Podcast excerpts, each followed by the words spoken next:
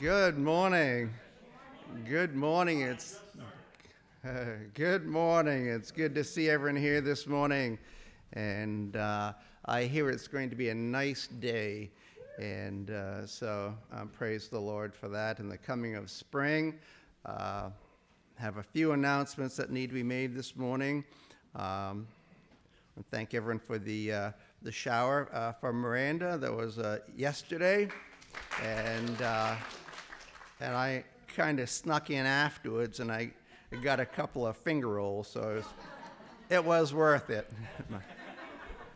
but it was uh, it was beautiful, and uh, everybody did a wonderful job, and, and, thank you so much for all of that. Uh, yes, we got to see some of the presents. Uh, National Day of Prayer uh, will be this Thursday, and uh, the sign up sheet is at the back. And as I mentioned last week, you can either be here, or for most people, it's probably more convenient uh, to pray at home. And so the sign up sheet is from 4:30 uh, in the morning, if anybody is up at that time, uh, and till there we go. Okay, there we go. All right. And uh, till uh, 5:30 in the evening. And uh, if there's only one time that you can pray, uh, and we have two people praying at that time, the more the merrier. So if if we had to, we'd, we'd have two people on every slot, and that'd be even better. Uh, prayer meeting will be at 7 o'clock instead of uh, 6 o'clock. And uh, so uh, everybody is welcome to come and, uh, and we'll be concentrating on um, prayer, uh, being the National Day of Prayer. Uh, and there is in your bulletin a handout uh, with some um, um, different things that you can pray about. And so as, uh, as you are praying, just kind of look at this right here if you want some uh, ideas of what to pray for right here. And the, we're excited uh, that we're going to be having another baptism here in June, and we haven't had one for a few years. And so this will be June 13th, and the rain date of uh, June 20th. And uh, if you have not been baptized yet, uh, I'm sure there's a room in, the, uh, in there uh, for you as well. So, and there's room in the lake. Yes, there's room in the lake. Yes. Uh, any other announcements this morning? All right. Well, let's go to the Lord in prayer. Our dear Lord and Heavenly Father, we thank you for this day that you have given to us, another day that we can be here in your house, and another day that we can serve you. And as we read through our Bible, it tells us that you are the King of the universe and the King of our hearts. And sometimes we don't treat you like that. And we treat you as a as a something that's nice to do when we get a chance. And you don't always rate first in our hearts. So I pray that you would uh, prick our hearts, convict us of sin, convict us of the things that we uh, should be doing that we're not, and vice versa. We thank you for this church, and we thank you for everybody that is able to be here this morning. And we pray that you, uh, as we are here today, uh, we pray that uh, we might be an encouragement to others, and that we would be encouraged as well as we're here. We pray that you would watch over Ian this morning as he brings the message and the communion service to follow. We pray that uh, everything that is said and done here this morning would be for your honor and your glory. In Jesus' name we pray. Amen. Amen. and our scripture reading this morning will be oh, this is from last week. Hmm. Did I get a, uh, a last week? No? Okay. Okay, Okay, I'm, I was confused. It said uh, we had scripture reading of Psalm 23 last week, so I thought I had uh, a, uh, yeah, it was a mistake, and uh, so it's not, uh, yeah. Anyways, our, uh, we will not be reading, I looked at it and go, Psalm 23, wait a minute. Uh, we will not be reading Psalm 23, we will be reading Psalm 22 uh, from t- verse 25 to 31. Psalm 22, if you'd like to follow along, starting with verse 25. From you comes the theme of my praise in the great assembly. Before those who fear you will I fulfill my vows. The poor will eat and be satisfied. They who seek the Lord will praise him. May your hearts live forever. All the ends of the earth will remember and turn to the Lord, and all the families of the nations will bow down before him. For dominion belongs to the Lord, and he rules over the nations. All the rich of the earth will feast and worship.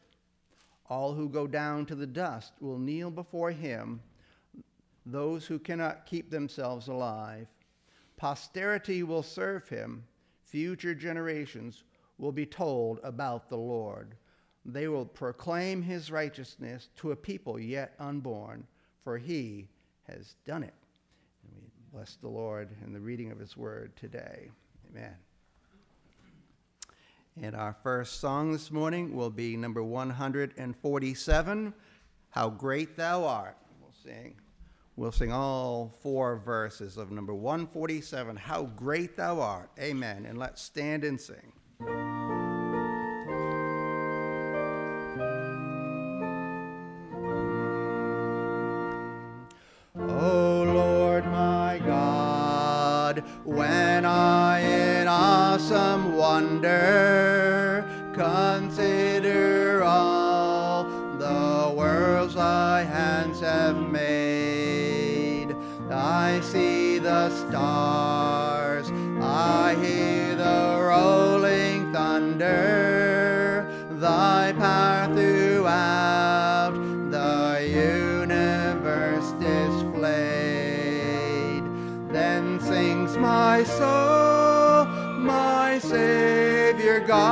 To thee.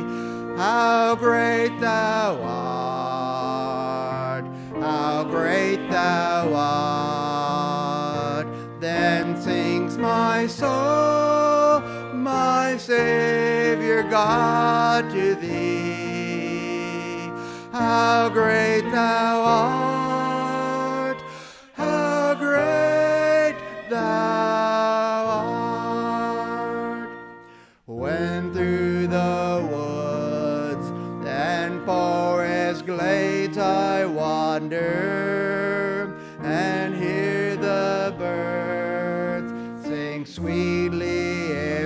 trees, when I look down from lofty mountain grandeur and hear the brook and feel the gentle breeze.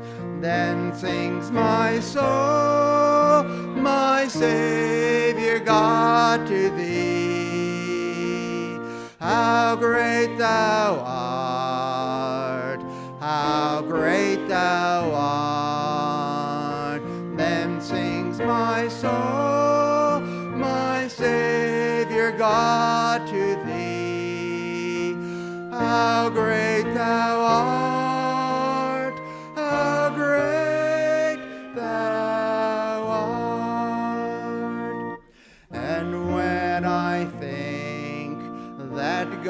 God his Son not sparing sent him to die, I scarce can take it in that on the cross my burden gladly bearing, he bled and died to take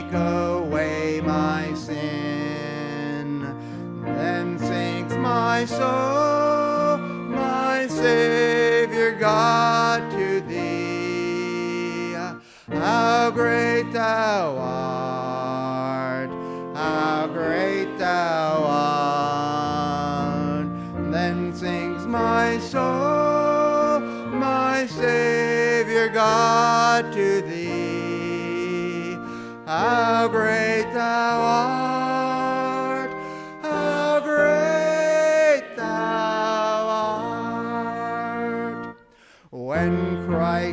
Come with shout of acclamation and take me home, what joy shall fill my heart?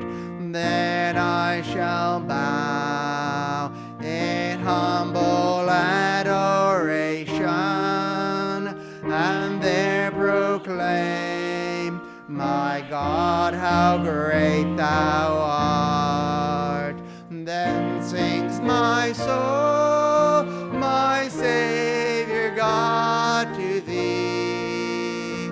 How great thou art, how great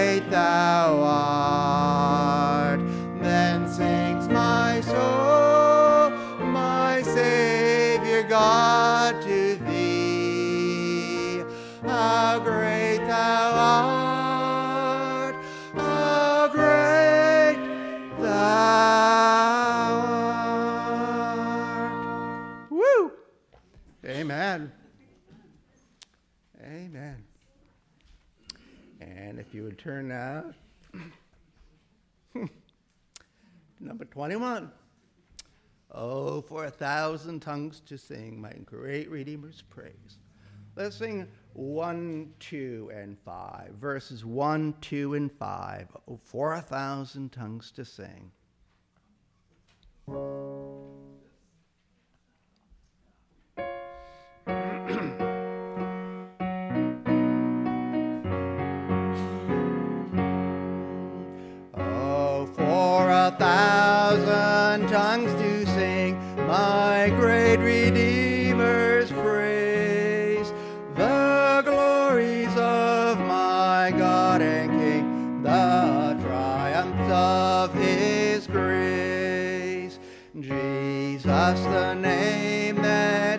Our fears, that bids our sorrows cease.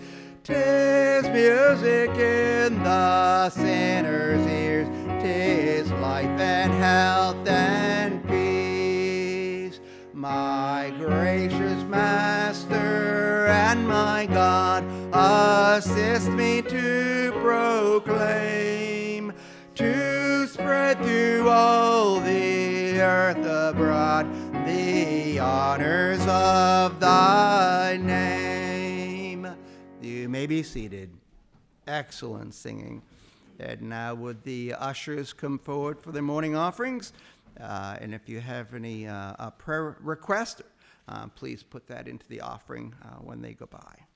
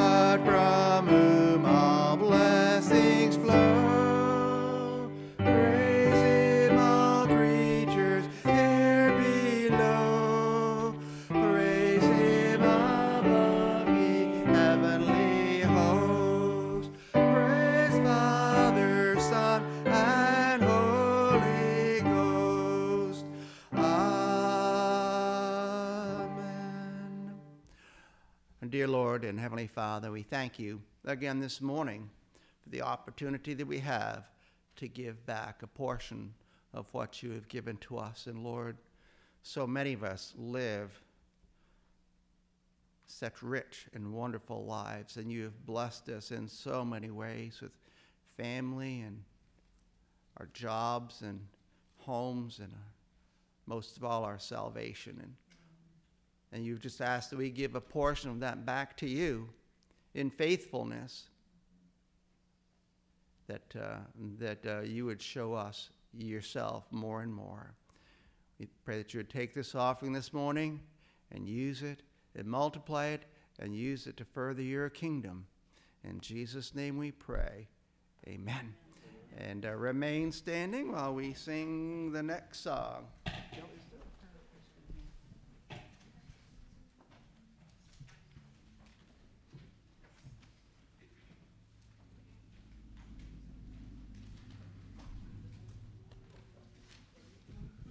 Should be number three in your little songbook. Number three, yet not I, but through Christ in me.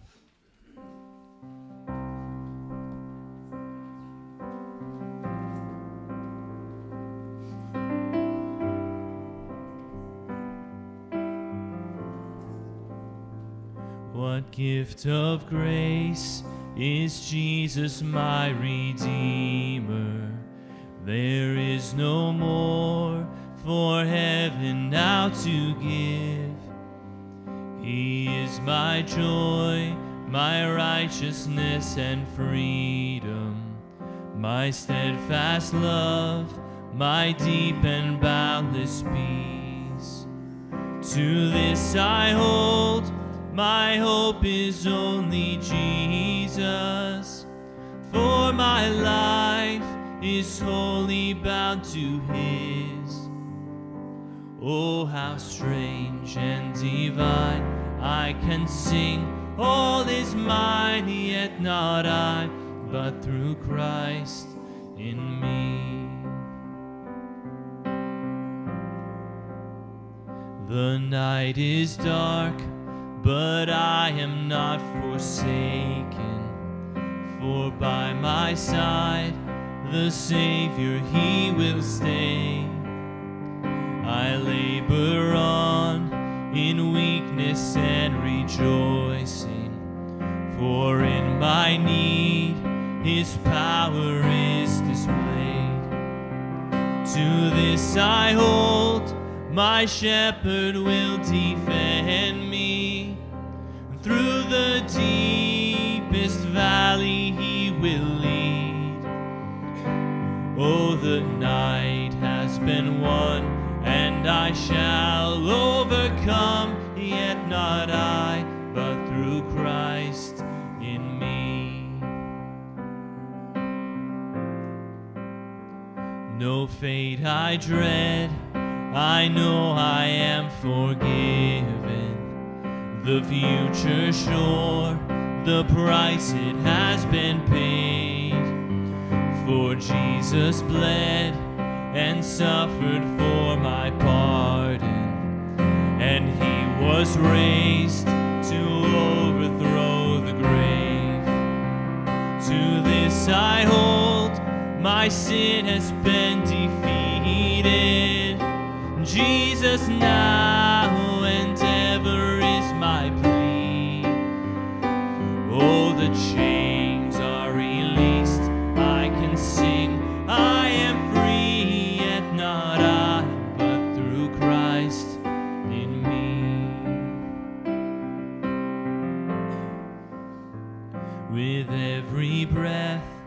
I long to follow Jesus, for he has said that he will bring me home. And day by day, I know He will renew me until I stand with joy before the throne. To this I hold, my hope is only Jesus. All the glory evermore to Him. When the race is complete, still my lips shall repeat, Yet not I, but through Christ in me. When the race is complete, still my lips shall repeat, Yet not I, but through Christ in me.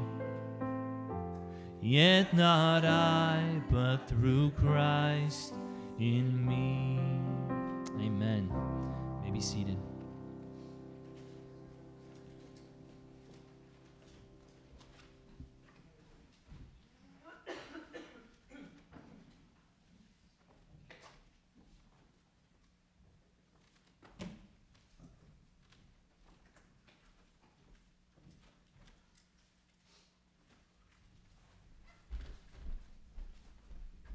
Well, good morning, church.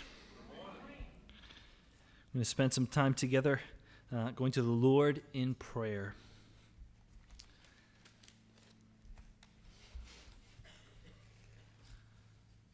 Love the sound of the lawnmower outside. That means spring is here.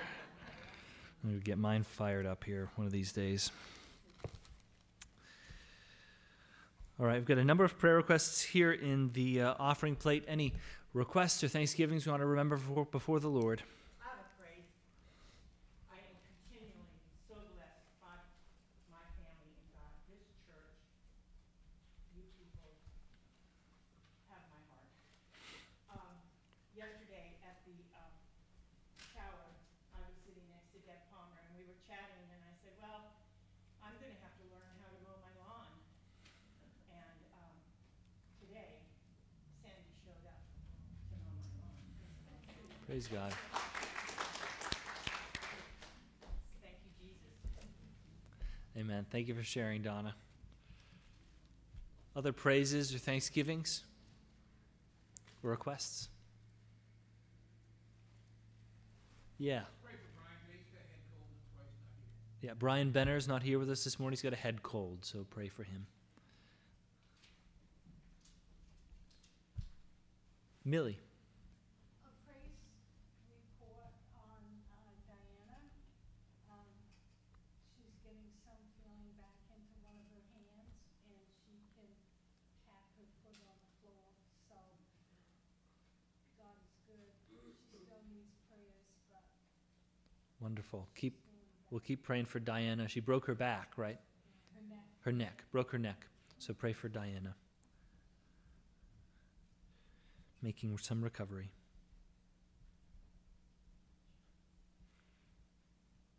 All right, let's let's go to the Lord together in prayer.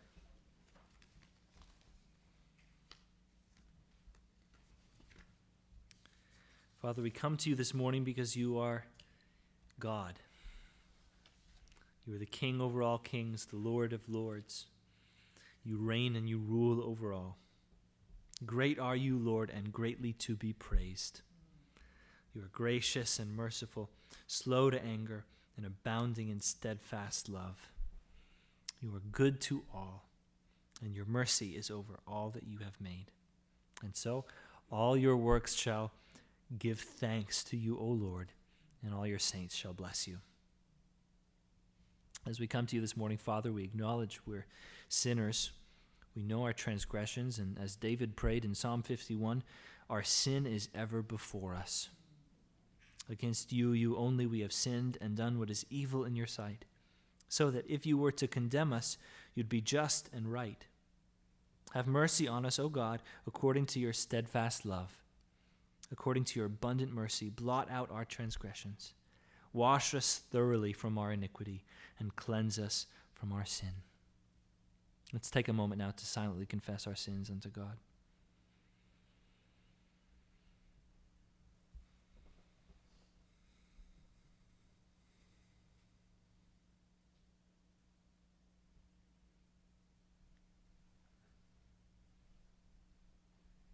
We confess our sins clearly, Father, and we ask your forgiveness boldly.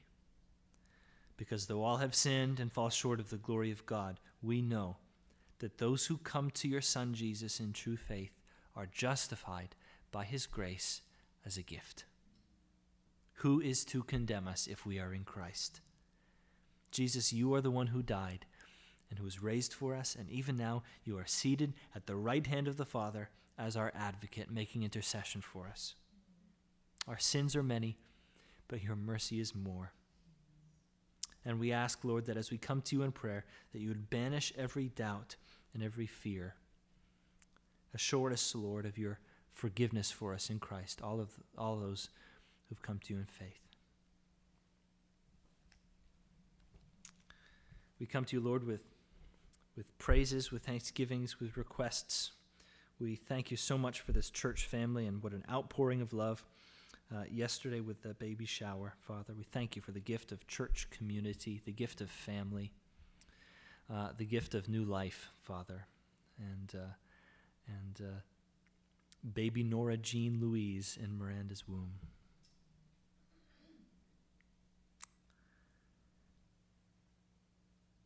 We thank you, Father, for the, the gift of community, even just this morning, with a, a lawnmower uh, showing up at, uh, at Donna's house. We thank you for Sandy, Father, and his willingness to serve. And uh, thank you for Deb, Lord, and her willingness to make the connection there. We thank you for Herm and Donna. Pray that we'd, you'd continue to sustain them and that you'd continue to give us opportunities to serve them uh, in, in this difficult time. We pray for Jane, Father. Continue to pray for her as she grieves uh, for her husband and as she makes preparations, Lord, this summer. Lots of changes in store. We, we ask, Lord, that you'd uh, bring your blessing on her upcoming moving sale uh, on May 22nd, um, and uh, that that would be um, that would be helpful, Lord, in in her preparing to move. And we pray that you'd assist her, Lord, as she's uh, beginning the renovations at the the home she's moving to in Washington, and pray that. Uh, I know there's been some debacles with contractors. We just pray that everything would go smoothly that way, uh, and uh, that you'd you'd bless this move, Lord.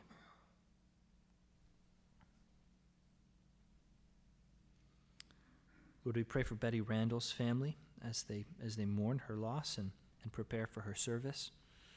Uh, and we just ask that you'd bless the preparations for over all of that, uh, that you'd be glorified, and that her family would be encouraged as they grieve.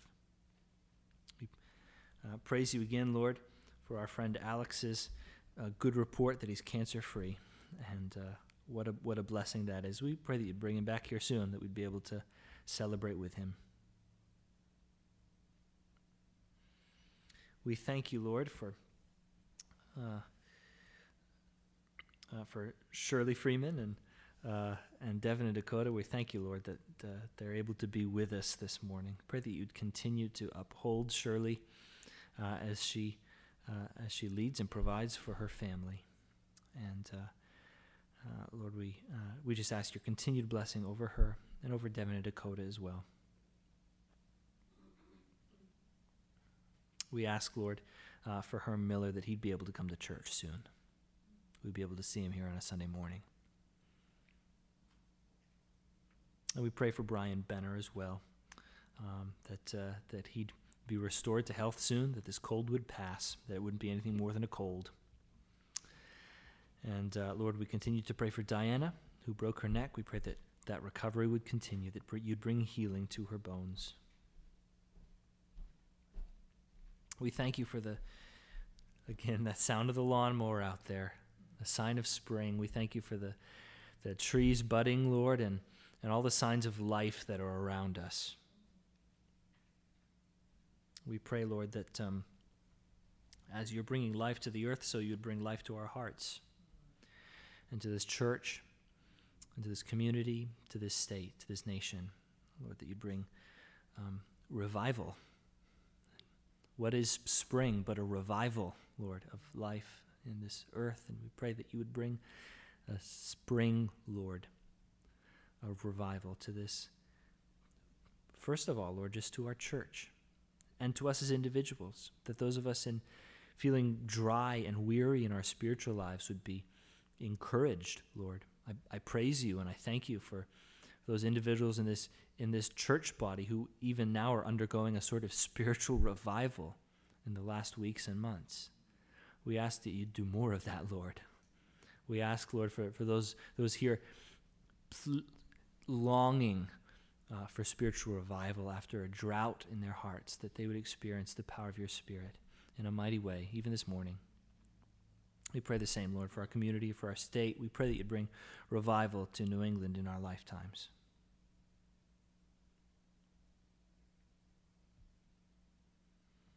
Father, we ask your blessing over the National Day of Prayer this week. Uh, we ask that it would be a great day of prayer, that you'd make us a people of prayer. We pray, Lord, that you bring repentance to our nation, those areas where we need to repent. I pray for this, finally, Lord, for this church body and for the families that are represented here for husbands and wives, Lord, for mothers and fathers and grandfathers and grandmothers. And we thank you for the gift of family, Lord. Pray that we would be a people who, who are seeking your design for family. Um, we, we ask, Lord, that you'd raise up men in this place who are uh, sober minded and dignified, self controlled, sound in the faith, and in love and in steadfastness pray, Lord, for those husbands in this congregation that you teach us to love our wives sacrificially, even as ourselves. That you teach us to live with our wives in an understanding way, showing honor to them as unto a weaker vessel, that our prayers wouldn't be hindered. Pray, Lord, for the fathers in this con- congregation, that um, you'd help us not to provoke our children, but to bring them up in the discipline and instruction of the Lord. Pray for the, the women of our church, Father, that you'd raise up women in this place whose mouths speak holiness and righteousness, who are adorned with the imperishable inner beauty of a gentle and quiet spirit, which in your sight is very precious. Pray for the wives of this church, Father, that even as the husbands are called to love their wives, that the wives would respect and submit to their husbands, that they'd be a blessing to their homes and their communities that you would call and equip the women of our church to raise up another generation of young women to walk in the Spirit, building their households for your glory in our community. We pray for the children of our church, Lord, that they'd be built up in their knowledge of you, that you'd be doing a mighty work in their hearts as they encounter your word, that they would believe it. Thank you, Lord, for the the young people in our, in our church community who've made bold professions of faith. Pray that you sustain them in their faith, that you'd set them up, Lord, for, for a lifetime of service to you and of faithfulness to Christ. In a world full of ways to be pulled away from true godliness, draw them to yourself. Father, we lift all this up to you in Christ's name. Amen.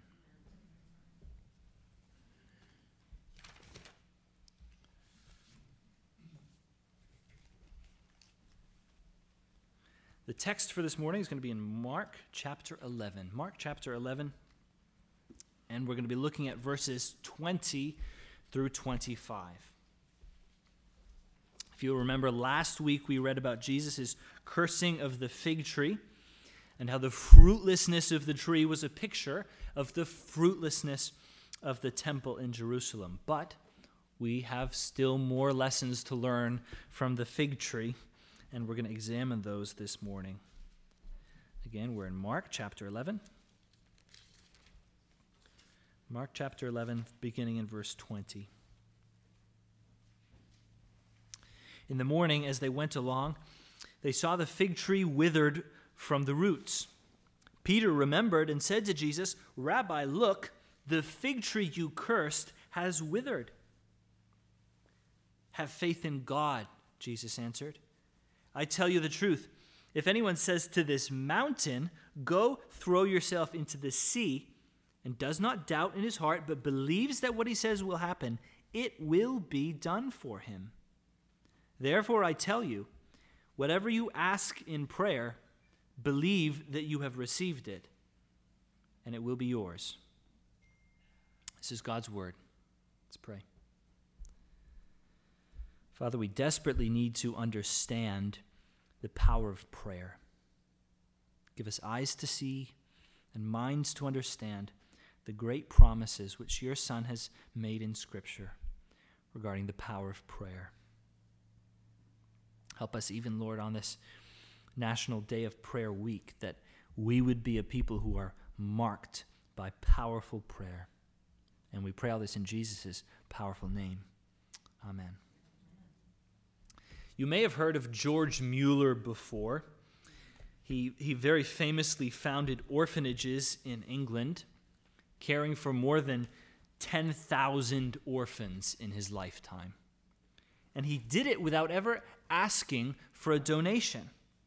He simply prayed that the funds would come in, and they did. One friend of Mueller's related this encounter with George years later. I'll quote from him. I met Mr. Mueller the morning of our sailing from Quebec to Liverpool.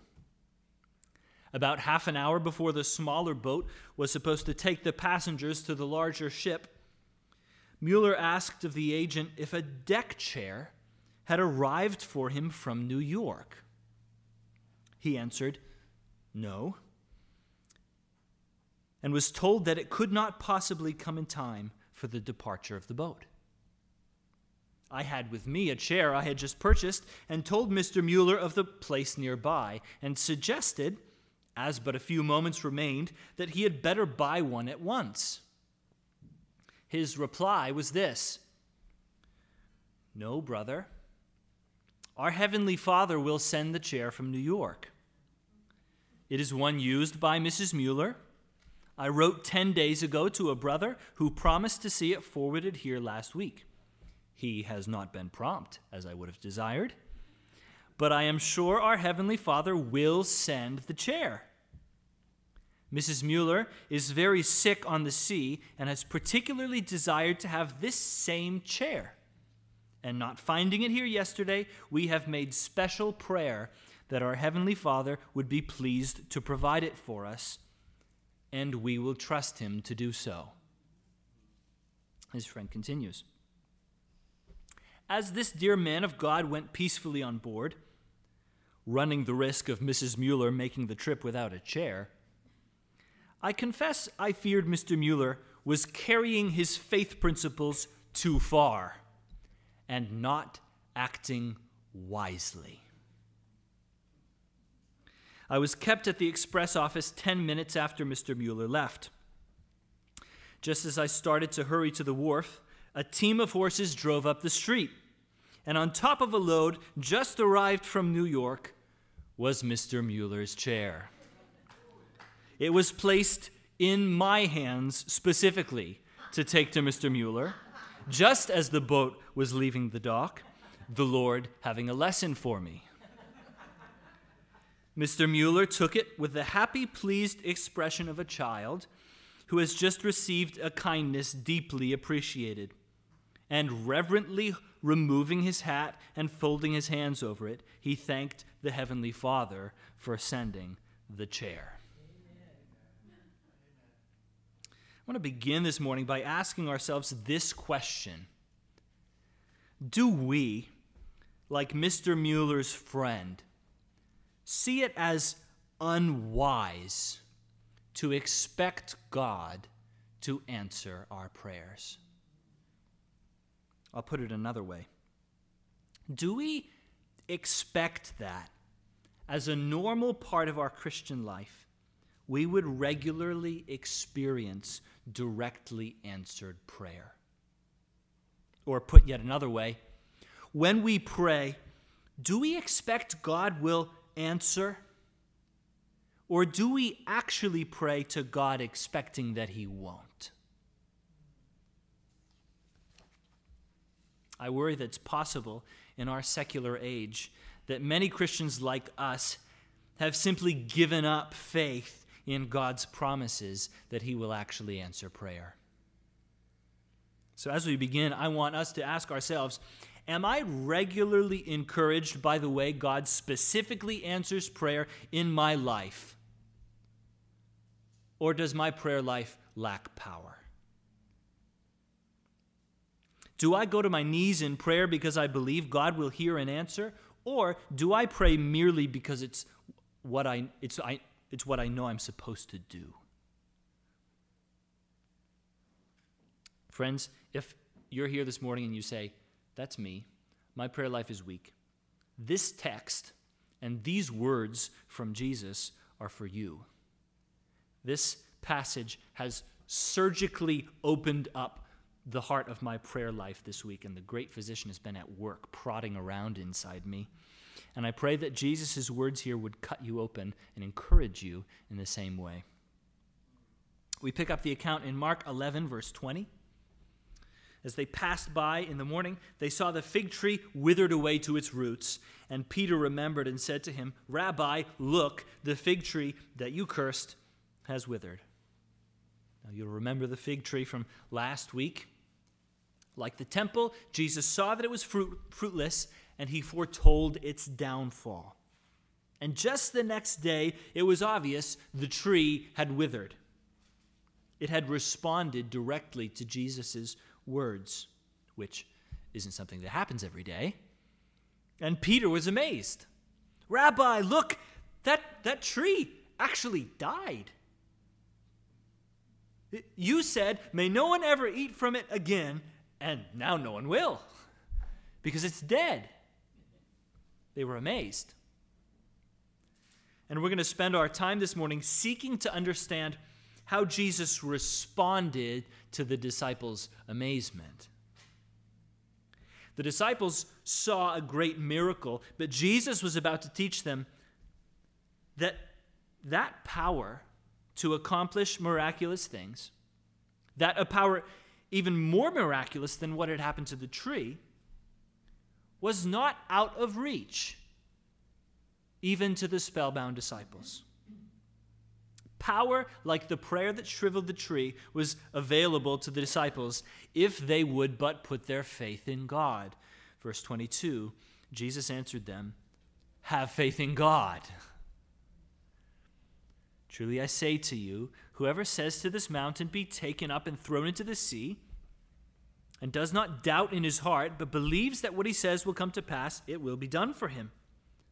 Therefore, I tell you, whatever you ask in prayer, believe that you have received it, and it will be yours. My summary statement of Jesus' teaching is this Power in prayer springs from faith in God. It's our big idea for the morning. Power in prayer springs from faith in God. Jesus wanted his disciples to understand that they too could experience miraculous, powerful prayer if they would but put their faith in God. It's a stunningly simple promise. Whatever you ask in prayer, believe that you have received it, and it will be yours. In other words, effective prayer requires faith. Believe that you've received it, and it will be yours. God answers prayers of faith power in prayer springs from faith in God. Now, this may seem obvious, or it may seem confusing. Raises questions that we need to answer, and we'll get to those. Exactly what kind of faith does God require of us? What exactly are we asked to believe in in order for God to answer our prayers? If Jesus says we need to believe without doubting in order to receive answer from God, we need to know what we're supposed to be believing in. In other words, how do I pray in faith? It's the question I'm going to answer this morning. How do I pray in faith? And I want to keep this simple. We're going to look at three aspects of praying in faith. And then we're going to look at two dangers to avoid in our interpretation and our application of this passage. There be dangers here. We're going to watch out for them. We'll start with the, the, sort of the three ingredients of praying in faith, and then we'll look at the two dangers we want to avoid in interpreting passages like this. So we'll start with those three ingredients of a prayer in faith believe in God's existence, believe in God's power, and believe in God's promises. Believe in God's existence, His power, His promises. We'll take those one at a time. The first ingredient to the prayer of faith is to believe in God's existence. Verse 22, Jesus answered them, Have faith in God. The key to powerful prayer, according to Jesus, is faith in God. And in order to have faith in God, sort of the first step is to believe that He exists. Hebrews 11:6 says this, "Without faith it is impossible to please God, for whoever would draw near to God must believe that he exists." This is the most basic level of the Christian faith. A settled belief in God's existence. But the faith which Jesus describes in this passage as the pathway to powerful prayer doesn't end at mere belief in God's existence. First, believe in God's existence, and second, believe in God's power. Believe in God's power. The disciples were flabbergasted that Jesus had shriveled a measly fig tree. But Jesus wanted them to see that there's actually no upper limit to God's power the God to whom we pray can do anything he sets his mind to. Which is why he goes on to talk about mountains. Verse 23 Truly I say to you, whoever says to this mountain, be taken up and thrown into the sea, and does not doubt in his heart, but believes that what he says will come to pass, it will be done for him. Guys, you think the tree thing was amazing? My father can move mountains. He has the power to pick up this mountain right now and move it 15 miles eastward and drop it right in the middle of the Dead Sea. Course, the point wasn't that moving literal mountains was going to become a regular part of the disciples' prayer life. Jesus never moved a literal mountain. He never needed to to accomplish his Father's will on the earth, nor did the apostles and we probably won't be required to do any mountain moving either. That's not the point. The point is that levi- levitating a mountain into the sea is almost the hardest thing you could imagine. The point is that we shouldn't limit our prayers because we think God's power has limits. It doesn't. The one to whom we go in prayer can move mountains with his pinky finger if he wants to If we're going to pray in faith, we need to grasp God's great power. But I think it's clear that there's one more facet to the prayer of faith which Jesus is calling us to and which he gives special attention in this passage. We're to believe in God's existence and in his power, we're also to believe in God's promises. Let's look very closely at Jesus' words here. What is Jesus calling us to believe in? Verse 23 Truly I say to you, whoever says to this mountain, Be taken up and thrown into the sea, and does not doubt in his heart, but believes that what he says will come to pass, it will be done for him. Therefore I tell you, whatever you ask in prayer, believe that you have received it, and it will be yours. Jesus' clear teaching is that when we pray in faith, the kind of faith he's calling us to, we should have a reasonable expectation of an answer. That the prayer of faith not only trusts God's existence and his ability to answer prayer, but also trusts that God indeed will and does answer prayer. So much so that we're supposed to believe that, quote, what we say will come to pass. We've been commanded by Jesus to, quote, believe that you have received it and it will be yours. Received there is in the past tense. Believe that you have received it before you do. Even as we're praying like Mueller on the dock, we're supposed to have a kind of confidence that God indeed will answer our prayers. Let me be clear here. This does not mean that God answers prayer on the basis of our faith in our prayer. He's not saying believe in your prayer hard enough and you'll get it. Right? This isn't wishing on a star for a new bike in the second grade with your eyes squirmed up. I believe, I believe, I believe. We're not believing in ourselves. We're believing in God and in his promises. Do you remember the passage from Hebrews which I quoted earlier? I think this will help clarify what Jesus is getting at. Hebrews 11, verse 6. Without faith, it is impossible to please God, for whoever would draw near to him must believe that he exists. We talked about that, but it doesn't stop there. Whoever would draw near to God must believe that he exists and that he rewards those who seek him. Faith not only believes that God exists, faith also believes that God welcomes and rewards those who seek him. God specifically does not want us to come to him believing that he exists only and then being confused and uncertain as to what he'll do with us. God wants us to come to him believing that he rewards those who seek him that he actually responds to people who come to him, who seek to worship and believe in and obey him. And this is true in prayer. God has not left us uncertain about whether he wants to answer his people's prayers. The New Testament is very clear on this. God rewards those who seek him, and he actually wants us to believe it. Listen to God's promises to us his people through Jesus. Do we actually believe these promises when we pray? I'm going to read from Matthew chapter 7, starting in verse 7. This is God's word. This is Jesus' direct promise to his people. Ask, and it will be given to you. Seek, and you will find. Knock, and it will be opened to you. For everyone who asks receives, and the one who seeks finds, and to the one who knocks it will be opened.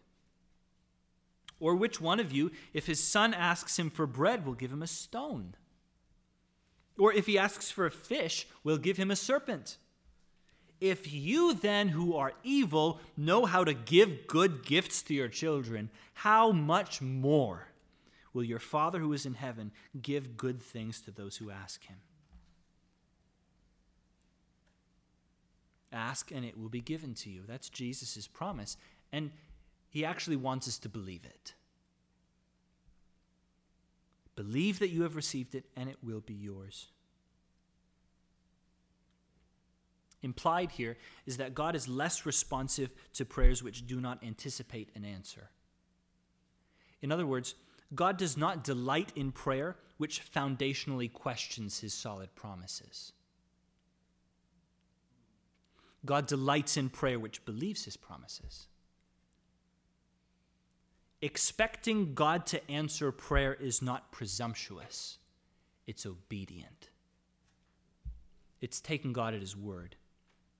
It's not presumption to assume that God will answer prayer, any more than it's presumptuous for a child to ask for bread from his father. Is it presumptuous for a daughter to ask for daddy to read her a story before bed? No. Good fathers love to give good gifts to their children. In fact, it would be more offensive to a good father if their child assumed their father would be reticent and unwilling to answer their request. Is that how we treat our Heavenly Father? Have we decided beforehand that God actually doesn't want to answer our prayers? If so, friend, hear the words of Christ. Jesus tells us in no uncertain terms to pray, believing God will answer. And Jesus promises that that kind of faith in the goodness of God will make for an effective prayer. Whatever you ask in prayer, believe that you've received it, and it will be yours. In other words, God has so set it up that He is most responsive to prayers which are prayed with the kind of faith that actually believes He is good enough to His children to answer. Do you want a more powerful prayer life? Do you want to pray in faith? Believe that God exists. Believe that He's powerful. and believe his promises that he actually answers prayer. So, the three ingredients to praying in faith. But we also need to set up some guardrails here to avoid some dangers which people often wander into on this issue of praying in faith. I want us to avoid two errors as we think about this promise together. One error would be to kill this promise by a million qualifications. One thing we must not do is to take this bold promise from the mouth of Jesus and explain it away by saying basically, well, Jesus says God will answer the prayer of faith, but he doesn't actually mean it. That's one error. Jesus does mean it. This is the incarnate Son of God, and we're going to take him at his word. The other error would be to take this promise as our only guideline for understanding prayer. We could take this one verse in isolation, apart from the rest of Scripture's teaching on prayer, and do some very dangerous things. So I want to lay out a few things that Jesus most definitely does not mean in these verses, with help from the rest of Scripture. On the basis of this passage, some charismatic and word of faith teachers teach Christians who are sick or ill or handicapped that the only possible reason that their prayers to be healed haven't been answered is because of their lack of faith. The teaching is basically this that faith is the only variable in whether or not God answers prayer. He's like a cosmic vending machine, and as long as you've got enough faith tokens, God will answer.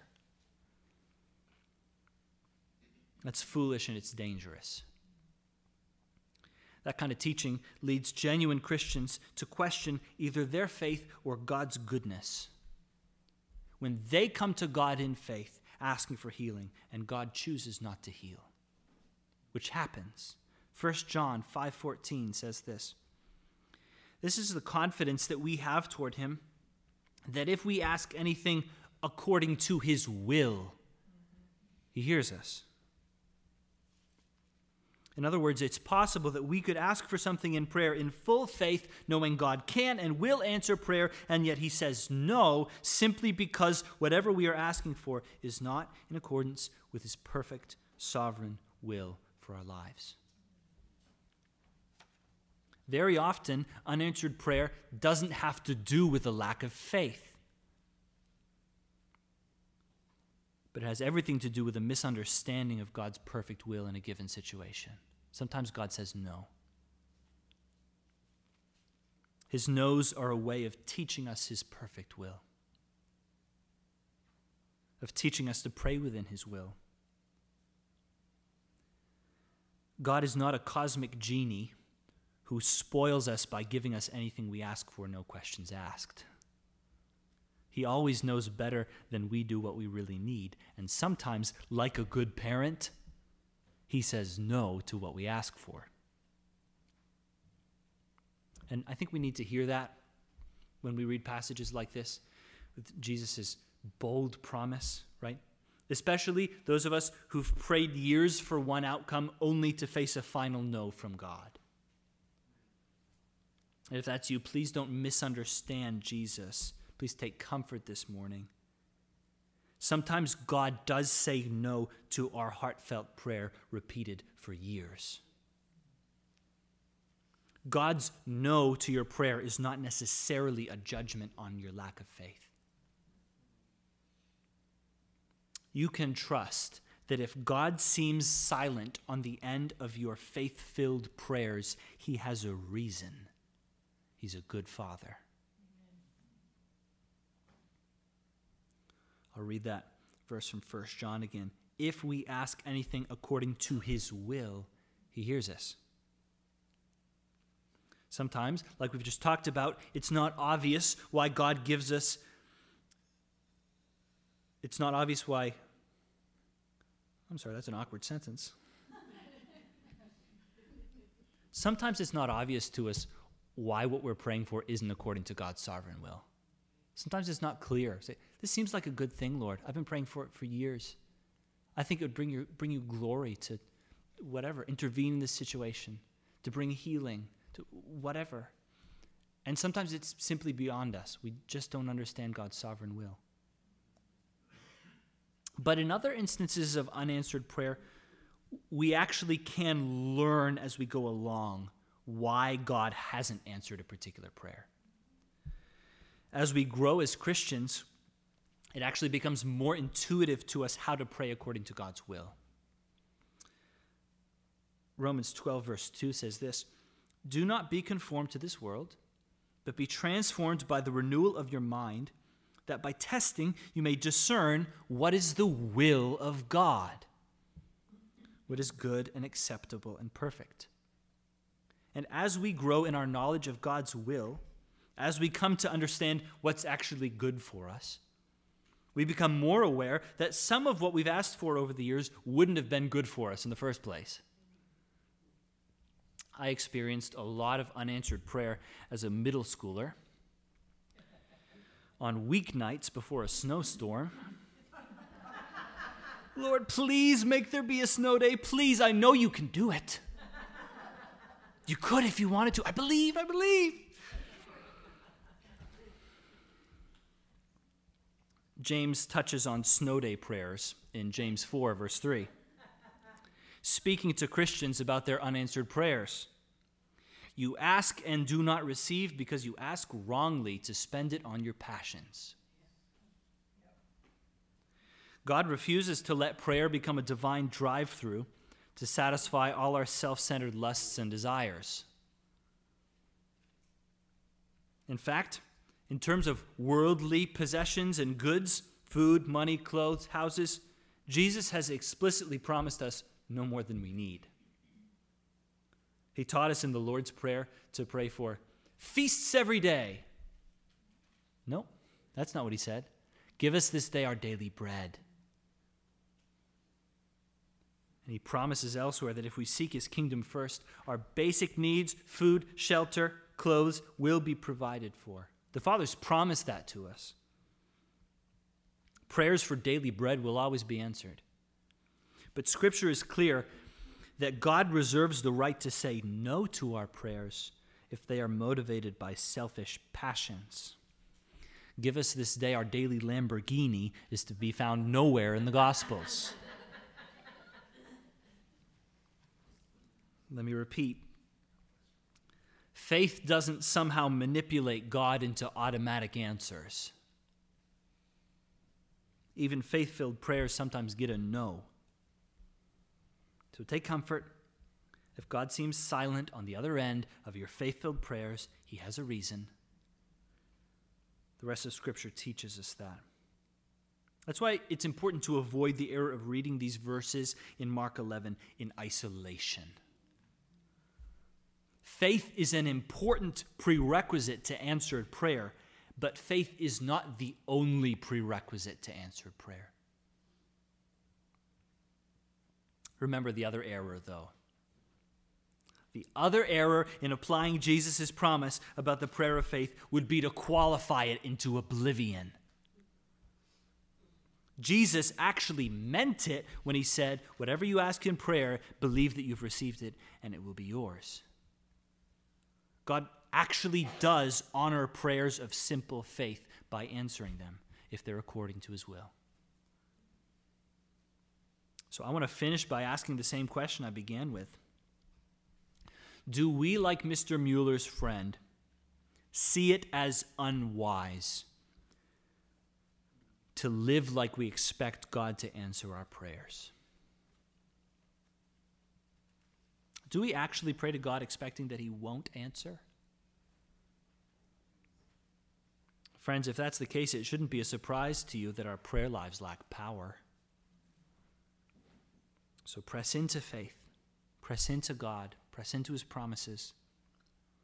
When you go to prayer this afternoon and this week, ask yourself if you're praying in faith, if you actually expect God, your Father, to follow through on His promises to give good to His people. If not, refresh yourself in his promises. Trust that God your Father is good and that he always keeps his promises to answer prayer according to his will. Take him at his word and see what he will do. Amen. we're going to celebrate the Lord's Supper here together this morning in a minute. The clearest seal, the clearest guarantee that our God is a good heavenly Father who knows how to give his children good things in response to prayer is the cross of Jesus Christ. Jesus reveals to us on the cross the heart of the Father. God so loved the world that in our sin and our death and our despair, he gave his only Son, that whoever believes in him shall not perish, but have eternal life. So loved the world. Christ, the eternal Son of God, in love willingly died in our place. And as we remember his sacrifice for the forgiveness of sins, know this his death proves that the Father loves you and wants good for you. Jesus' death proves that God's attentive to your prayers. So pray in faith. And it also proves that when he chooses not to answer your prayers, it is never as a result of coldness or ambivalence towards you. He works all things for good for those who love him and are called according to his good purpose. All things. That includes unanswered prayer. In your unanswered prayer, trust him. Look to the cross. See the heart of God and trust that the Son who died that you might live will not hold any good gift back from you, nor will his Father. The cross proves that God will not hold back anything good from those who love him, who put their faith in him. So, with that in mind, let's go to the table. Uh, Dean and Kevin, if you'd come forward.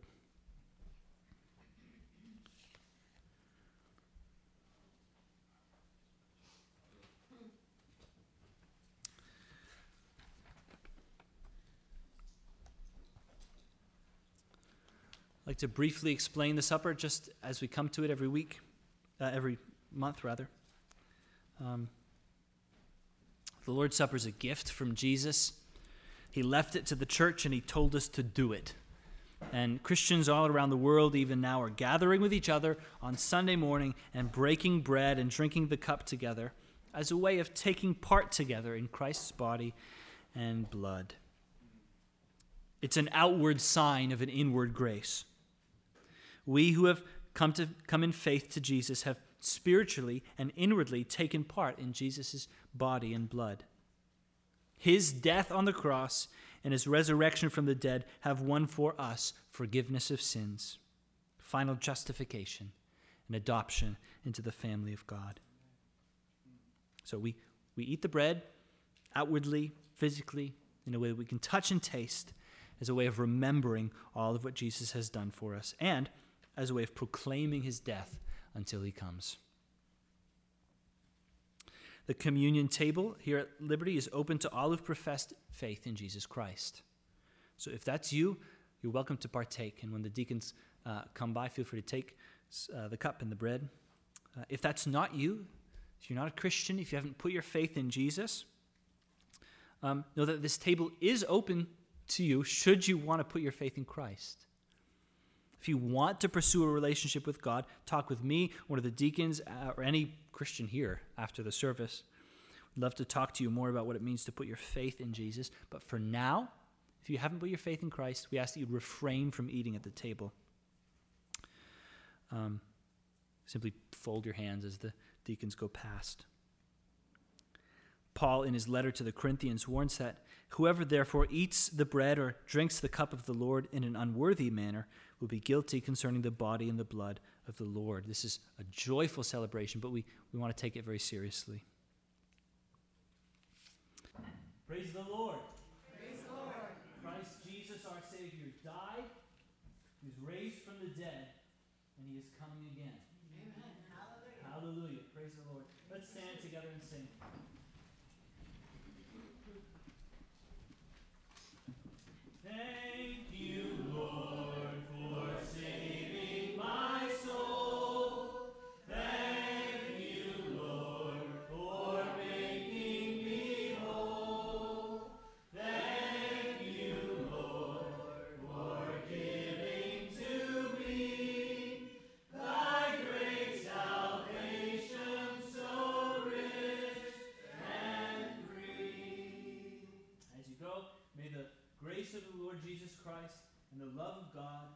Fellowship of the Holy Spirit be with you all.